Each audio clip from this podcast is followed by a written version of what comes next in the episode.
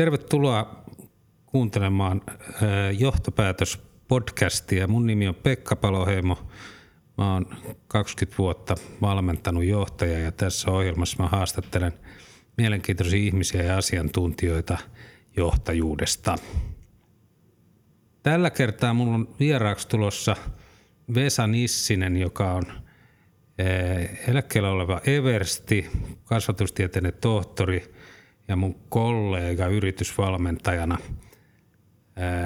Vesalta mä haluan kysyä ainakin semmoisia asioita, että mistä se sai idean tähän syväjohtajuusjärjestelmään ja konseptiin ja tota, onko suomalaiset hyviä johtajia ja jos on, niin miksi? Ja sitten vielä sitä, että onkohan tulevat sukupolvet tai nykynuoret, niin onko ne Vesan mielestä mahdollisesti parempia johtajia kuin aikaisemmat sukupolvet? Tulee jännä keskustelu.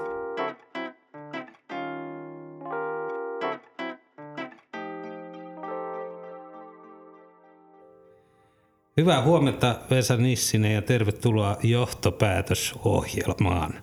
Sä oot mun ensimmäinen vieras ja mä oon älyttömän iloinen siitä, että mä sain just sut tähän ensimmäiseksi. Tota, no niin, mä en rupea esittelemään sen enempää. Mä toivon, että sä tekisit sen itse, mutta yritä pysyä jossain kahdessa minuutissa. Kuka olet ja miten sinusta on tullut sinä? No hyvää huomenta ja kiitos kutsusta ja kunnia tietysti olla ensimmäinen tässä, tässä tuolissa. Ehkä tähän pääaiheeseen, joka varmaan liittyy johtamiseen ja johtamisen kouluttamiseen ja oppimiseen, niin – Käännepiste oli totta kai se, kun valmistuin ammattiin nuorena. Olin 22 vuotta, kun valmistuin upseeriksi ja, ja tota, alkoi se, se kokemuksellinen oppiminen, mikä siihen liittyy. Totta kai olin siihen mennessä ollut jo neljä vuotta koulutettavana ensi vuoden mm. varusmiehenä ja kolme vuotta kadettikoulussa. Sieltä ei ollut hirveästi vietäviä mukana. Koulutuskulttuuri siihen aikaan oli, oli hämmentävä minulle henkilökohtaisesti – Eli, eli tavallaan oppiminen alkoi alusta siinä kohtaa ja kiinnostus ensin omaan toimintaan, mikä on mun taso, mikä on mun niin kuin identiteetti Joo. johtajana ja myöskin upseerina tietysti. Ja sen jälkeen kun pääsin sitten kouluttajaksi reserviupseerikouluun, jossa oli, oli niin kuin Suomen parhaat varusmiehet, sitten aloin miettiä, että olenko mä riittävän hyvä näille henkilöille ja että miten sitä – sitä tavallaan toteutusta voisi kehittää, että he saisivat mahdollisimman paljon irti siitä ajasta, minkä he viettää. Joo. Viettää siinä ympäristössä. Ja kyllä nämä lähtökohdat määritteli tietysti hirveän paljon. Ja sitten myöhemmin, myöhemmin kaikki tämä yhdistyi siihen, että pääsin, pääsin sitten vaikuttamaan ja kehittämään koko järjestelmään Joo. näistä lähtökohdista. Mutta niin kuin monella ihmisellä, niin kyllä se niin kuin henkilökohtainen näkökulma on se ensimmäinen sytyke, että hmm. Hmm tutkii itseään ja omaa kyvykkyyttään. Sä oot, tota, sitten niin, äh, sä oot siis puolustusvoimissa, niin sä ylennit aina Everstiksi saakka, eikö niin? Kyllä. Ja sitten sulla on, tota, mutta tämä, mistä sut ehkä tunnetaan parhaiten, on tämä syvä johtaminen. Sä oot kehittänyt tämmöisen oman, oman niin johtamis, voidaanko puhua johtamisjärjestelmästä? Järjestelmä on ihan hyvä sana, kyllä. Okay. Joo. Ja, tota, ja, ja sen tiimoilta sä väittelit kasvatustieteiden tohtoriksi, niin? Kyllä. Ja, tota, kerro siitä syväjohtamisesta. Voit, voit sä niin tiivistää se jotenkin? Mis, mistä siinä on kysymys? Deep Lead on kai mm. se, miten se tunnetaan tuolla maailmalla. Kyllä, se on Deep Lead on meidän tavaramerkki. Äh, syväjohtaminen syntyi paikkaamaan kahta asiaa, jotka näyttäytyi puutteena 90-luvun puolivälissä tuossa puolustusvoimien koulutusjärjestelmässä. Ja, ja tota, ensimmäinen kohta oli se, että ihmisten johtamiseen ei ollut oikeastaan minkälaisia sisältöjä. Ja kuitenkin leadership on kohtuullisen iso osa kenen tahansa johtajan toimintaa. Mm. Että jos se jää pelkästään oman oivalluksen varaan, mm. syntyy tilanne, missä hajonta erilaisten suoritusten välillä on suuri. Okay, ja joo. tämä oli lähtökohta tietenkin, että sitten oli paljon eri, eri tasoista suorittamista, niin, kun ei ollut mitään on, raamia. Jotkut on luonnostaan hyviä mm. ja jotkut sitten ei. Jotkut ja... sitten luonnostaan oppii semmoisia malleja ja katsoo vähän liikaa jenkkiläisiä merijalkaväen juttuja ja mm. menee ihan sekaisin koko homma. Että tota. Hajonta suuri, jos ei ole mitään ohjaavaa normia eikä mitään käsitettä eikä, eikä mitään raamia. Ja sitä ei ollut.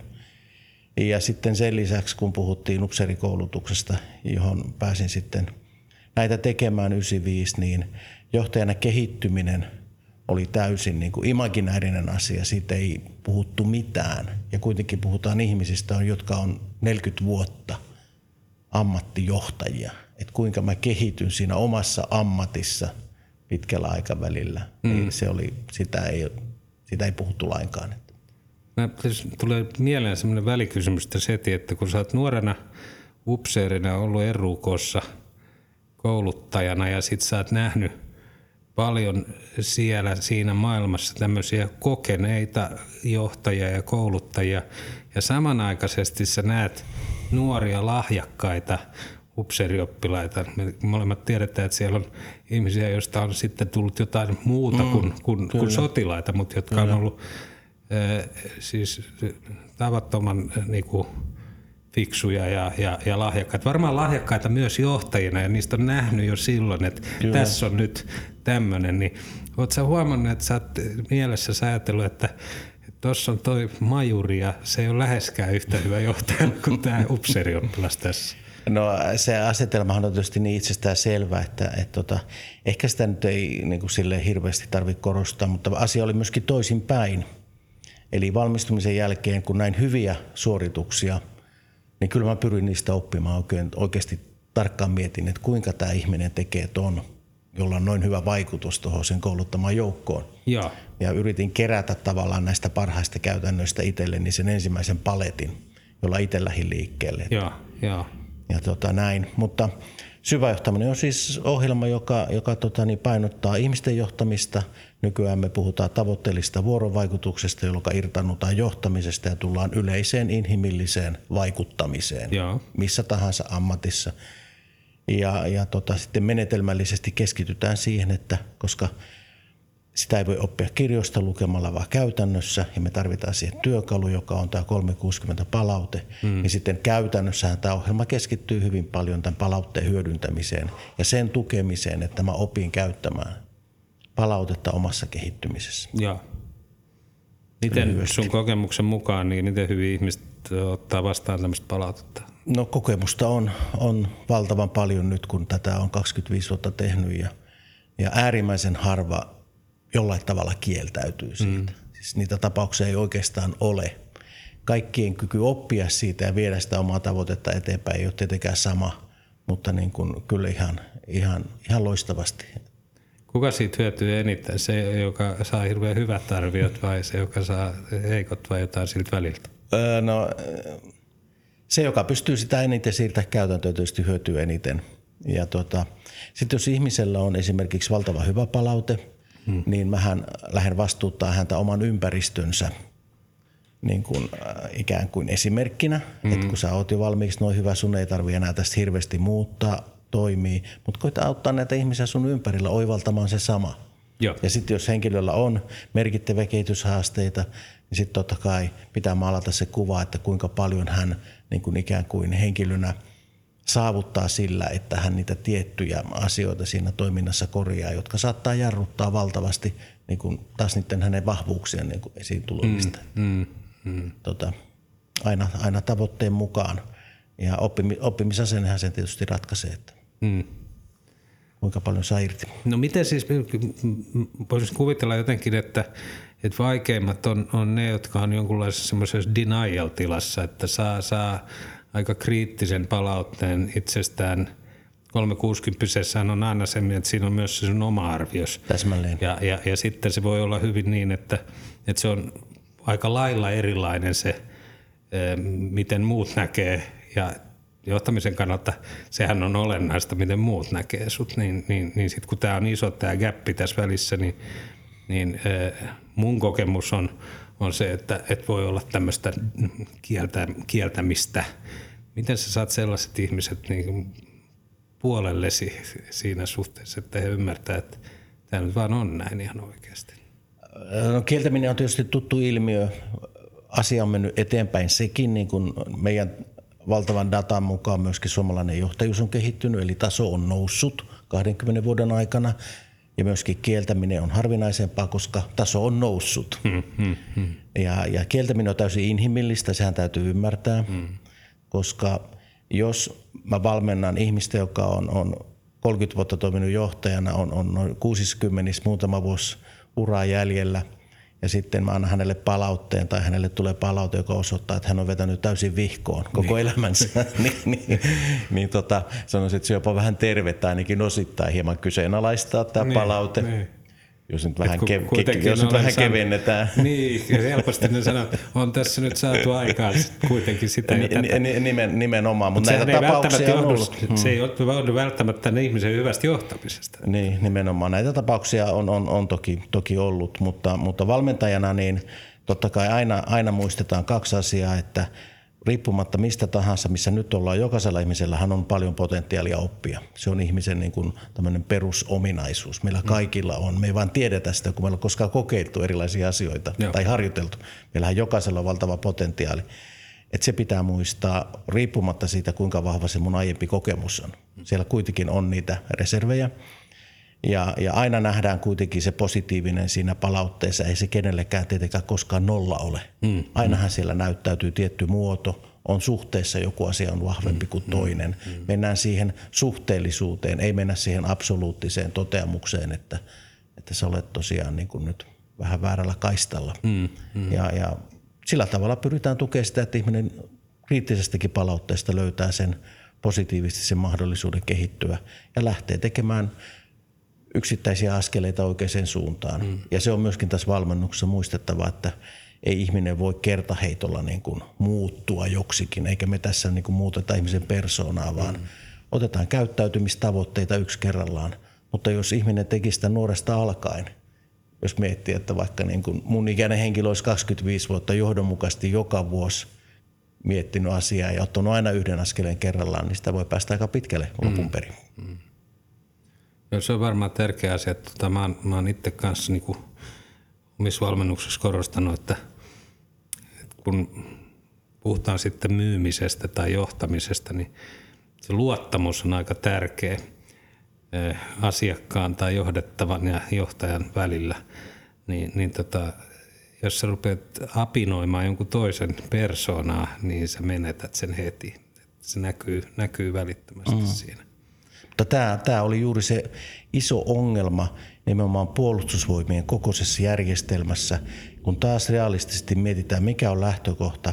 Puolustusvoimissahan 19-20-vuotiaalle ihmiselle, joka koulutetaan johtajaksi, annetaan paljon enemmän valtaa, mitä hän todennäköisesti pystyy käsittelemään. Joo, se on totta jolloin mietitään, mikä on se ihmisen selviytymiskeino tässä tilanteessa.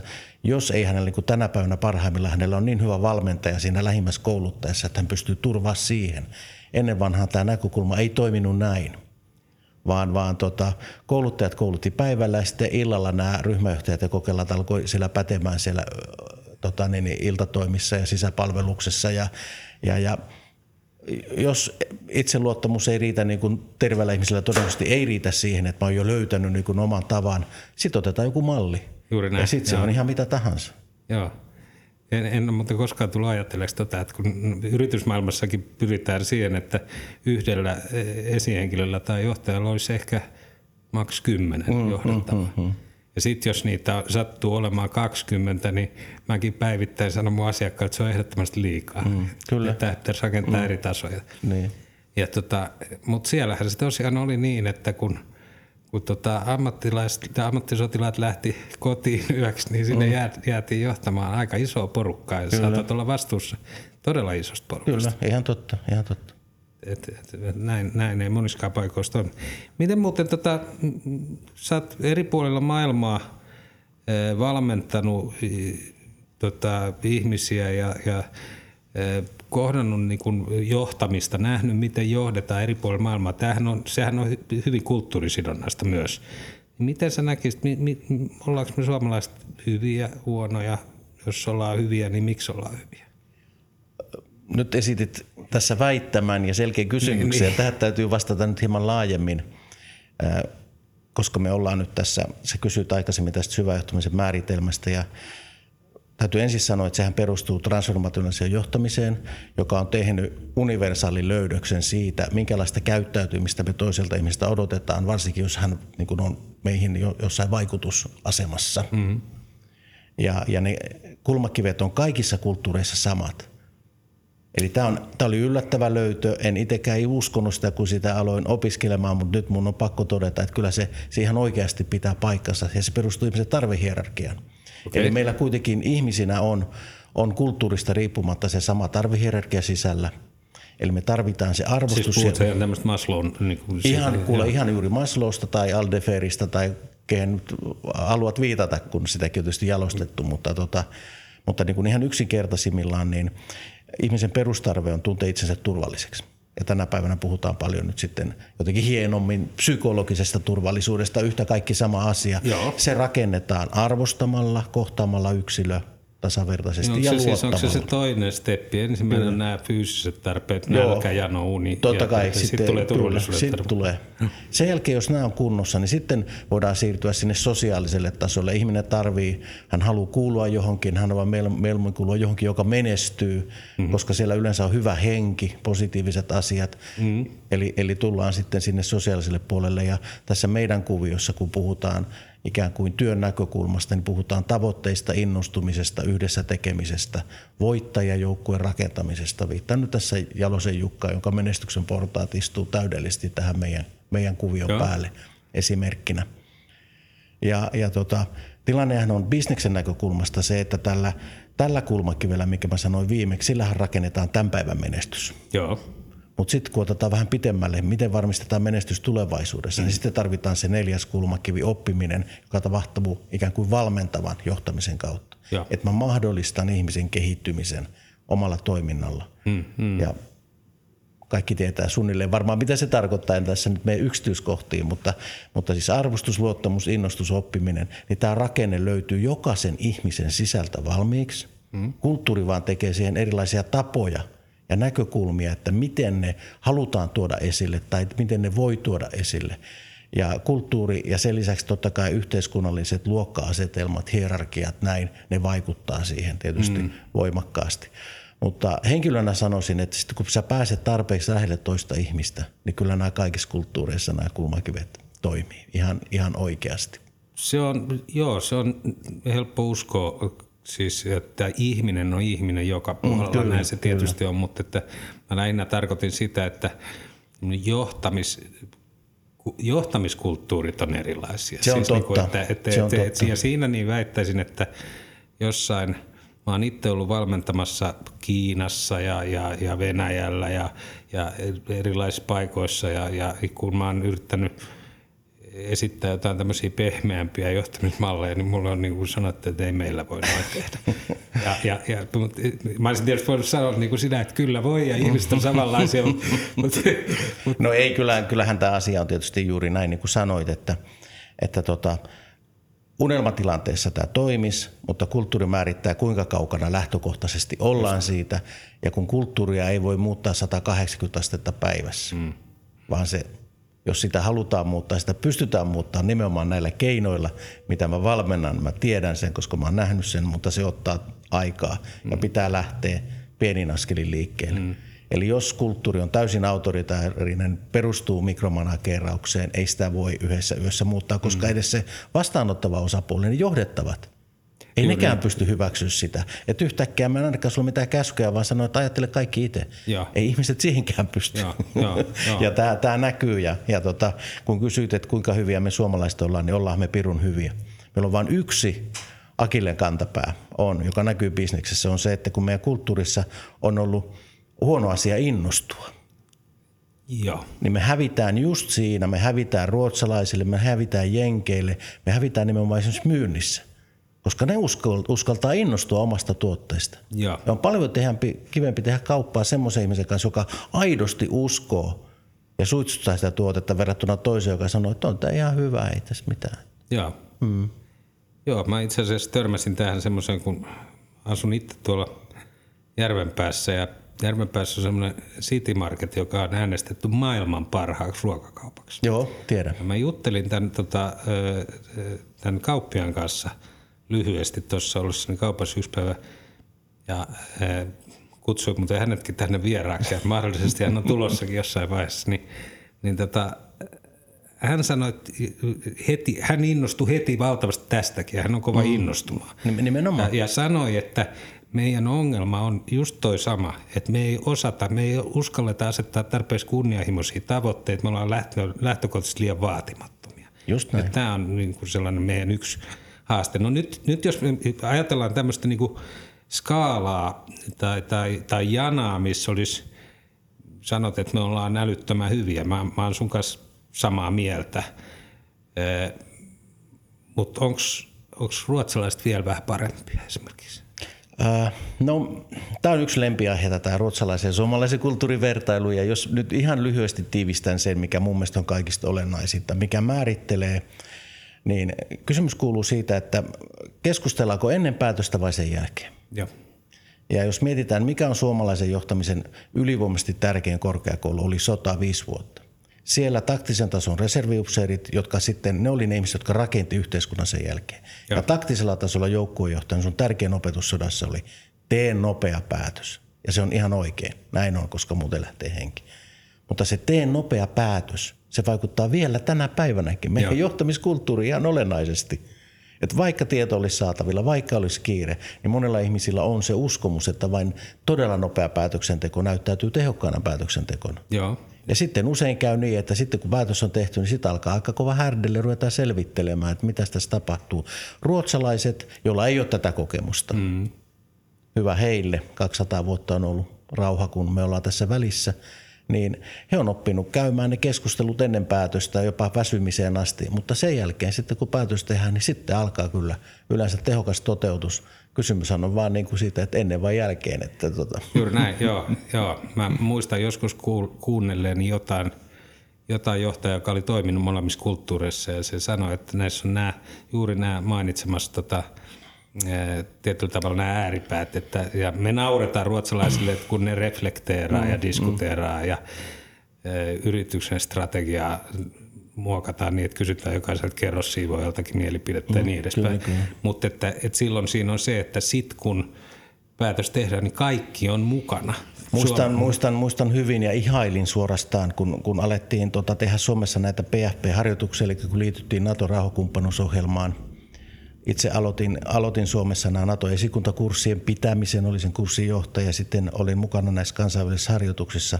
Muistan hyvin Niiniselossa 99 kun päivän harjoituksen jälkeen muiden maiden joukot lähti niin kuin huoltoon todella livakasti.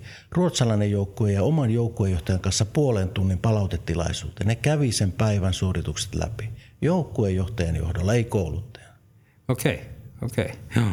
Eli ne halusi oppia ja silloin todennäköisesti oppii, kun tuoreeltaan asiat reflektoja käsittelee. Ja, ja tota, tämä oli, tää oli niin kuin mun mielestä todella niin kuin katsoin kyllä, että nyt, nyt, nyt tuossa tehdään jotain tosi hyvin kyllä mun mielestä. Toi on jännä. Mulle tuli tuosta mieleen, että mä yksi, yksi brittikonsultti vuosia sitten niin kertoi tota, tavanneensa opiskelukaverinsa Oxfordista, joka tota, josta oli tullut Englannin rugbymaajoukkueen valmentaja. Ja rugbyhan on todella tärkeä laji englantilaisille, mm. melkein yhtä tärkeä kuin jalkapallo. Ja ne oli voittanut just maailmanmestaruuden. Ja sitten kun ne oli tavannut kadulla, niin se oli kysynyt siltä kaverilta, että kerro nyt jotain, kun hän valmentaa esihenkilöitä, johtajia koko ajan. Että joku vinkki. Mm.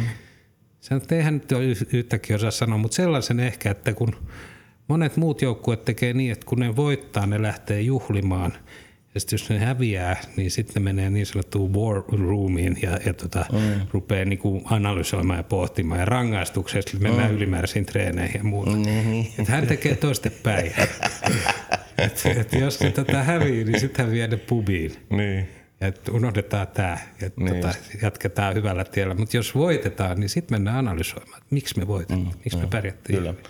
Juuri näin erilaisia näkökulmia. Ja tota, kyllähän nyt kaikki, jos nyt ollaan rehellisiä, niin muistetaan takavuosina, että miten se Ruotsi aina tuli takaa ohi. Mm. Eli, eli joukkuepeleissä pystyi niin kuin omalla uskolla ja tahdolla sitten aina punnertaa Suomesta ohi. Ja mm. Voittaminenkin on taitolaji. Pitää osata uskaltaa voittaa yksinkertaisesti. Että jos sä alat siinä sitten varomaan ja puristamaan mailaa, kun johat maalilla, niin siinä käy aina huonosti. Joo, joo. Joo, mä itse seuraan paljon snookeria, josta on nyt käynnissä taas MM-kisat. Ja, Joo. ja niissä se näkyy niissä otteluissa, jos ennakkosuosikki voi olla paljon tappiolla ja on ihan vähällä hävitä, mutta sitten se tota, alta vastaaja, niin se ei vaan sille riitä niin Niin, kuin niin. usko itselläkään siihen, joo, että tota, kyllä. ja sitten se tulee sieltä takaa ja ohi niin kuin loppujen Ja, lopuksi ja ennakkosuosikki. ihmisen ajatuksen voima on ihan uskomaton. Et mun, mun oma laji oli, oli nuorena tavallaan vieläkin, kun olen liiton puheenjohtaja, mutta toisella tavalla ammunta. Joo. Ja se, jos joku asia on mennyt jäänyt mieleen ammunnasta on se, että kun sulla kilpailussa alkoi mennä hyvin, jos sä laskit ajatuksiin semmoisen tuumauksen, että älä nyt vaan ammu kasia, niin ei tarvi varmaan kertoa, mikä oli seuraava laukaus. Joo, joo, mä- Et kun mä- ajatukset, ihminen toteuttaa niitä, sitä mitä hän ajattelee. Just niin, niin joo. Niin. Mä, tota, mä, en, mä en, en tunne lajia, mutta mä muistan yhden semmoisen olympialaisen, missä oli, tota, se oli se kiinalainen kaveri ennen sitä viimeistä. Joo. Ja, ja sille olisi riittänyt joku, Vitonen. mm. niin, mutta se, se ampui sen nelosen. Mm, tota, se, se, se, ihan käsittämättä. Se oli koko ajan ampunut siis kymppi, kymppi, mitä kymppi miinusta tämmöistä. Niin, nythän meillä on esimerkkinä ihan tuossa 90-luvun lopulta 2000-luvun alusta tämä Jenki Kiväriampuja, joka kaksi kertaa olympiafinaalissa menetti kullan, koska ampui yhdellä kokouksen väärään tauluun. Ah, okei. Okay. se varmaan kanssa ajatteli, että älä vaan että ammu sa- väärään tauluun. Saattaa syödä miestä himppasen verran. Tota, hei, mä palaan tuohon vielä tuohon niin kuin, eri kulttuureihin. Oikeastaan mä tarkoitin niin kuin, sitä tämän, eh, niin kuin tämän Janan suhteen, että se on, se on hyvä pointti toi, että ennen tai jälkeen, mutta, mutta kun mulla on semmoinen itsellä sellainen näkemys, että me tämmöisessä niin kuin tasa-arvossa ja suvaitsevaisuudessa ja tämmöisessä modernissa ihmiskäsityksessä, että me tullaan vähän ruotsalaisten perässä monissa asioissa. Niin, niin tota, ja sitten taas, jos mä otan toisen ääripään, niin, niin äh, mä muistan joskus aikanaan, mulla oli joku venäläinen tota, nuori, aika korkeelliseen johtamisasemaan noussut kaveri. Se oli semmoinen pitkä ja, ja tota noin, niin pelottava ja, ja näin. Ja se oli sitä mieltä, että kyllä pelolla pitää johtaa ja, ja mm. täytyy olla niin kuin auktoriteettia ja että se on mm. se olennainen asia ja näin. Niin jos mä ajattelen, että nämä on ne semmoiset ääripäät näissä johtamiskulttuureissa, niin tämä on se mun kysymys, että ollaanko me tässä suhteessa, onko meillä vielä vähän matkaa siihen ruotsalaiseen empatiaan ja, ja kykyyn keskustella ja mm. mennä lähelle. Sä mainitsit aikaisemmin tänne, että jos sä pääset lähelle, niin, niin tota, No joo, tuohon, tuohon sanoisin näin, että itse asiassa nämä johtamiseen liittyvät viisaudet, koska ne on niin lähellä ihmistä ja lähtee näistä perusasioista, kyllä ne on aina tiedetty. Joku viisas ihminen on jo satoja vuosia sitten sanonut, että johtajia on neljänlaisia. Huonoimmasta päästä. Hmm. Niitä vihataan, niitä pelätään, niitä ihaillaan. Mutta sitten on vielä neljäs kategoria. Johtajat, joita ei suomata, mutta porukka onnistuu aina. just niin. Ja nythän me ollaan syvähtymisen näkökulmasta, me ollaan niin kuin hakemassa tätä neljättä, neljättä tasoa, jossa tietysti niin kaikkien ihmisten se paras potentiaali, joka löytyy sitten korvien välistä, on niin kuin maksimaalisessa käytössä ja kasvavassa käytössä, mm, jolloin voidaan puhua hirveän vahvasti jaetusta johtajuudesta, mm. Inkluusiosta, osallistumisesta, ihan kaikista niistä asioista, jotka nyt eri tavoin on koko ajan tapetilla, mm. mutta se sisältyy niin kuin tähän pakettiin niin kuin sisään rakennettuna, että se on se, niin kuin se lopullinen tavoite. Joo. Että jokainen ihminen pääsisi antaa parhaansa ja silloin ihminen haluakin antaa parhaansa, jos se tehdään hänelle mahdolliseksi. Ää, en mä kyllä itse asiassa ruotsalaisia niin hyvin sitten kuitenkaan tunne, että mä että ehkä se, niin kuin se herkkyys, millä lähdetään liikkeelle, mutta kyllähän suomalainenkin ihminen tulee sua lähelle, jos sä saat sen jään murrettua, mutta ehkä se jään murtaminen on tässä se, mm, mm. Tässä se idea, mm, että, mm. Että, että sillä jutustelulla lähdetään niin tutustumaan nopeammin ja herkemmin Joo, joo. Mutta kuitenkaan ei suomalaiset arvostele kuitenkaan myöskään sitä jenkkityylistä niin kuin juttua, että terve, terve, kiva nähdä tuu meille käymään, mutta he tarkoittaa, että älä vaan ikinä tuu meille Niin, käymään. niin. Mm. ja semmoista, että mä koko ajan tässä joka lauseen aluksi sanoisin, että miten sä Vesa olet tästä mieltä. Kyllä, kyllä. Niin, Nimenomaan, että se on niinku, no sekin on tapakulttuuria, mutta niin, se, ei, mm. se, ei ole, se ei ole totta. Että kyllä mm. suomalaiset haluaa, että asia on totta. Ja silloin kun asia, asiasta näin puhutaan, niin se on sitten mm. oikeasti totta. Mm. Mutta ehkä ruotsalaiset on sitten on vähän vielä herkempiä siinä, että avataan se peli. Joo. helpommin. Mm. No miten sitten semmoinen, semmoinen näkökulma, siis tämä kulttuuri on niinku yksi, ja kulttuurit ja johtamiskulttuurit, mutta, mutta sitten on myös, ää, kun on eri sukupolvia, siis tämä on semmoinen, mihin mä törmäsin semmoisessa yhdessä johtamista käsittelevässä teoksessa, Hyvät paat ja milleniaalit, jossa todettiin, että tietyllä tavalla niin, niin eri kulttuurit on myös erilaisessa vaiheessa menossa, että jos et, et, et, esimerkiksi tämmöinen niin vanhemman ja lapsen suhde jossain Kiinassa, niin se on tänä päivänä samanlainen kuin meillä oli 50-luvulla. Mm. Ja, ja, ja se liittyy myös siihen, että mitä sun on tarvinnut tehdä pärjätäksesi elämässä, niin, niin että, että meillä on tavallaan mahdollista tämmöisessä pohjoismaisessa hyvinvointiyhteiskunnassa olla vähemmän autoritäärinen esimerkiksi kasvatuksessa. Mm. Niin, niin mitä sä sanoisit, että ää, onko tämän päivän nuoret esihenkilöt ja johtajat, niin onko ne niin lähtökohtaisesti parempia johtajia kuin kun on ollut aikaisemmin viittaan vähän tähän, että jos on ainoa malli, mitä on aikaisemmin annettu, niin kuin armeijassa esimerkiksi, niin on se tietynlainen. Mm. Niin, niin tota, onko mahdollista ajatella, että luonnostaan niin nuoret ihmiset olisivat vähän parempia mm. Tulee, tulee taas monia, monia vastauksia mieleen. Mä haluaisin tarkentaa sen verran, että ei armeijassa ollut ennen vanhaakaan vain yhtä mallia. Joo. Mutta ongelma oli se, että se hajonta oli liian suuri. Joo, okay. Eli oli limboja suorituksia, joihin ei edes puututtu. Joo. ei ollut mitään normistoa. Joo. Ja nyt tähän on niin yksi asia, että kun me rakennetaan järjestelmä, jossa määritellään rajat, mm. jotka on niin sopivuuden rajat tai tavoitteen mukaiset rajat, Joo. niin silloin on paljon helpompi puuttua siihen alisuorittamiseen. Niin, sehän on lähtenyt kaikesta niin? tämmöistä mm. simputuksen poistamisesta. Juuri näin, ja, ja, ja näin, näin sen pitäisi tapahtua. Sitten toinen asia, mikä tästä tuli mieleen, niin nyt on hirveästi keskusteltu, että kenellä on yhteiskunnassa vastuu mistäkin, kun ihmiset ei liiku tai ne tee sitä tai tätä, eikö niin hmm, hmm. on puhuttu paljon. Ja kyllä ihmisen, ihminen oppii vuorovaikutuksensa ja keskeiset käyttäytymisnormit kotona. Ja. ja nyt me nähdään yhteiskunnan tilasta paljon, kun me katsotaan, mitä kodeissa tapahtuu, minkälainen on kotiinstituutiona siinä yhteiskunnassa. Ja kyllähän näin on tapahtunut nyt Pohjoismaissa ja länsimaissa aika paljon, että se perinteinen isokoti ainakin, johon kuuluu isovanhemmat ja, ja, ja sukua ja muuta, niin sehän on hajonnut, on mm. hirveästi erilaisia muotoja ja, ja sitä mukaan kun vanhemmat ei ole niin autoritäärisiä, niin tavallaan sitten kasvatuksenkin ja kasvamisen ikään kuin rajat on väljentynyt. Joo.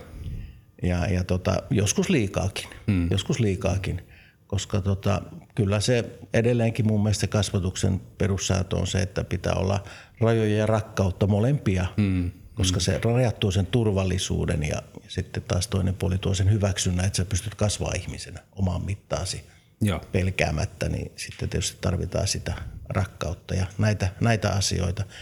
Mutta tota, kyllä tosiasia on se, että olet ihan varmasti oikeasti siinä, että nyt kun niin kun jos ajatellaan tätä tämän kodin, joka on se perus, perus niin kuin yksikkö, hmm. niin eri, eri puolilla mennään eri tasoilla, hmm. riippuen hmm. siitä, että mitä siellä tapahtuu. Hmm. Ja se vaikuttaa sitten käytännössä johtamiseen myöhemmin, hmm. koska niin kun hmm. sieltähän ne käyttäytymisen tavat sitten kuitenkin pohjimmiltaan lähtee hmm. ja niitä sitten koitetaan valmennuksella muuttaa, mutta niin. tota, parempi tietysti olisi, että ne olisi alun perin kunnossa. Mutta tota, kyllä, kyllä tämän päivän tietysti nuoret, nuoret niin tota, ymmärtää nämä, nämä, niin kuin nämä vuorovaikutusasiat varmasti hirmu hyvin.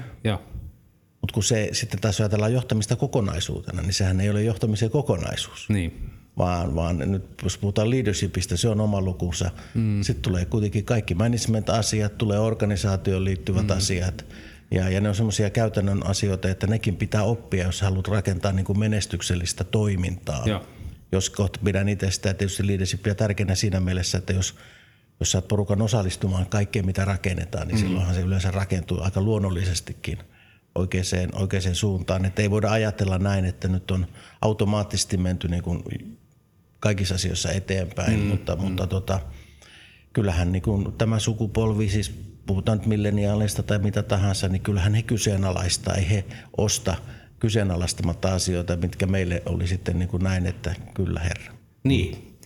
Mä tota, mietin tota, että mitkä nyt olisi, mä muuten tuohon mitä sanoit aikaisemmin, niin mulle tuli mieleen, että mä joskus muistan lukeneeni semmoisen jonkun tutkimuksen, missä tämmöisiä Fortune 500-firmojen johtajia, pääjohtajia oli tehty vertailututkimusta. Jenkithän tekee paljon tämmöisiä, että Olen ne yrittää löytää yhteistä tekijää. Ja, ja tota, tämä tutkimus, mikä mä luin, niin siellä ainoa yhteinen tekijä näillä oli yhteiset ruokailuajat niiden kotona. Kaikilla oli ollut. Mm-hmm. Ja se liittyy tuohon, mitä sanoit, niin, niin, niin ihan suoraan. Mutta tota, mut mikä, tota, mitkä voisi olla semmoisia, mitkä on sun mielestä semmoisia riskejä, että mulle tuli mieleen esimerkiksi, että voisiko olla niin, että onko uusilla sukupolvilla, onko niiden vastuuntunto samalla tasolla kuin on ollut aikaisemmilla esimerkiksi? Lojaliteetti työnantajakohtaan ei varmaan ole ja, ja siinä suhteessa, mutta liittyykö se vastuun? Mikä voisi olla semmoinen, joka on, jos on niinku riski, että se vähän rupeaa murenemaan, no, jos tuo vuorovaikutus nä- paranee? niin tota... Tämä vastuuntunto on yksi mun lempiaiheita, koska niin kuin välillä – Välillä tuntuu, että erilaisissa niin kuin kasvatusjärjestelmissä, arviointijärjestelmissä, miten me niin kuin ihmisiä luokitellaan, jota tapahtuu joka puolella koko ajan, jotka määrittelee sun uraa, urakehitystä näin, niin tämä vastuutuntohan on asia, joka kehittyy ihmiselle, normaalille ihmiselle normaalin elämän myötä. Että jos me ajatellaan, että tuossa on 19-vuotias, vaikkapa nyt varusmiesjohtaja, mm. joka ei nyt ole ihan tunnistanut kaikkea vastuutaan, ei sen vielä tarvikaan. Hmm. Kyllä se sitten reservijohtajana, kun se on perheen perustanut ja ottanut työstä vastuuta, niin kyllä se sitten on ihan, ihan varmasti tilanteen tasalla. Ja sitten on joku pikkuvanha, vanhoihin nahkoihin syntynyt tyyppi. Mä ajattelen, että siinäpä on erinomaisen lahjakas johtaja, kun hän on poikkeuksellisen vastuuntuntoinen nuorena. Hmm. Sehän on vain yksi näkökulma, joka tulee korjaantumaan. Et tota, pitää, mun mielestä pitää niinku suhteellisesti ymmärtää, että asiat on sellaisia, että ne muuttuu ja kehittyy. Meidän arvomaailmakin muuttuu ja kehittyy tutkimusten mukaan elämän varressa, vaikka se onkin suhteellisen pysyvä. Niin kaikki asiat jollain tavalla aina muuttuu. En ole lainkaan huolissaan, koska elämä opettaa vastuuta, niin en ole lainkaan huolissaan tästä vastuuntunnosta.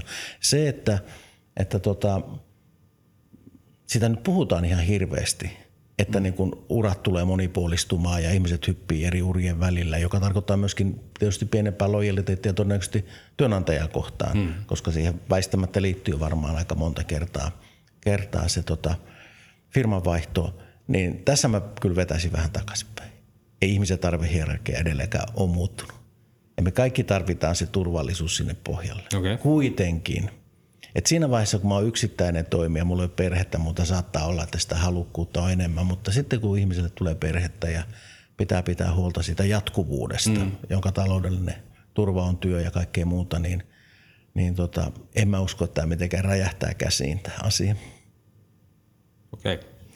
Joo, en mä, mä lähinnä mietin sitä, että mä en nyt niinku tarkoittanut sitä, että mikä sen – vastuuntunnon, mikä sen painoarvo on, mm. mutta että onko tämä sellainen, joka, että onko nämä semmoisia, jotka vois olla, joiden kanssa niin kuin jatkossa joudutaan enemmän paine, en tiedä. Mutta se, se, oot oikeassa, kun oot huolissaan, koska tota nyt kaikki merkit osoittaa, kaikki tilastot osoittaa, että erilaiset sopeutumishäiriöt ihan normaaleihin niin kuin tilanteisiin liittyen niin kasvaa. Hmm. Mielenterveyden häiriöt, jotka hmm. näkyy sit sopeutumattomuutena, käyttäytymishäiriönä – ja kuinka paljon se liittyy tähän niin kuin sähköiseen ympäristöön, joka on mm. nyt tullut viimeisen mm. 20-30 vuoden aikana, jonka niin kuin vaikutuksia me ei vielä tunnisteta tietenkään ollenkaan. Koska niin. tämä on ihan uusi, kokonaan uusi ympäristö ihmiskunnalle, tämä, niin kuin tämä sähköiset välineet, somet, kaikki, mitä se vaikuttaa – ihmisen ajattelua. Olla, ollaanko me nyt sitten vaan vähän kalkkiksi, että me ajatellaan näin? Että ei siis... me kalkkiksia olla, mutta ei, ei kukaan pysty sanomaan, että miten se vaikuttaa aidosti ihmiseen, kun mm. se kymmenen tuntia päivässä kattelee sitä sähköistä välinettä. Miten se vaikuttaa hänen aivoihinsa, ihan aivojen kemiaan, kaikkiin tämmöisiin asioihin ja mikä muuttuu. Mutta ihan samahan sanottiin rock and rollista aikana. Säkin olet ollut kuuntelemassa just huippukitaristia. Ja aika monta kertaa rumpua lyönyt siihen tahtiin, että sieltä on tunnistettavissa tämmöinen niin peruskomppi. Niin tota, Kyllä, kyllä, mutta tota, ei, se, ei se meistä nyt ihan, ihan huonoja tehnyt toivon mukaan sekä, sekä tota, musiikki, mutta tota, ymmärrätkö, onhan tämä nyt täysin toisessa mittaluokassa tämä, niin kuin tämä tämä, niin kuin, tämä digitaalisuus, mm, miten se, mm. miten se niin kuin meidän ympäristössä tällä hetkellä Totta vaikuttaa kai. verrattuna johonkin niin kuin musiikin suuntaukseen, joka kuitenkin on ollut aina ihmisissä läsnä, läsnä niin kuin jollain tavalla. Että tota, ne, on, ne, on isoja, ne on isoja juttuja. Et ihminen rikkoo ihmisten unirytmiä ja, ja kaikkea tämmöistä, että No joo, kyllä mä, mm. kyllä mä siihen uskon tietysti itsekin, että se, siinä, on, siinä on suurempi vaan. Mm. Tota, äh, semmoinen asia, mikä vielä mä tähän lopuksi haluaisin sinulta kysyä sellaista, että kun äh, mä oon törmännyt tämmöiseen, siis sä itsekin mainitsit tämän jaetun johtajuuden. Niin tota, ja varsinkin tämmöisessä niin asiantuntijaorganisaatioissa tuntuu, että enemmän ja enemmän mennään siihen. Ja, ja se on se vanha kiinalainen sanotakin, että johtajan tavoite on tehdä itsestään tarpeeton. Mm. Ja tota, ää, niin sitten vois, jos haluaisi tällä vähän kyynisesti kysyä, niin voisi kysyä, että mihin sitten johtamista tarvitaan, kun kyllähän aikuiset asiantuntija-ihmiset niin osaa nyt, ja sitten jos ne on vastuuntuntoisia, niin kyllä nyt hommansa hoitaa. Mihin tarvitaan johtamista? Ja tähän, on, tähän on olemassa selvä Johtajan tehtävä on ennen kaikkea tulevaisuudessa. Eli muutoksen johtaminen on se johtajan ydintehtävä, jos asiat on kunnossa. Ei tarvitse tasasta liikettä johtaa. Ihmiset osaa työnsä, ne osaa ratkaista jopa ongelmia, jos heidät on, niin kun heille on annettu valtuudet tehdä siihen asioita. Johtamisen tehtävä on katsoa eteenpäin, valmistautua tulevaan ja rakentaa siihen liittyviä asioita. Se on johtamisen tärkein tehtävä. Tämä oli, tähän on hyvä Vesa lopettaa. Kiitos oikein paljon, kun tulit nyt mun ensimmäisessä vieraaksi. Mä annan teille suuren arvon. Kiitos sinulle. Se oli tämänkertainen johtopäätös keskustelu. Kiitos mielenkiinnosta. Seuraavalla kerralla haastateltuna on Helsingin yliopiston tutkijakollegiumin johtaja professori Tuomas Forsberg. Ensi kertaan.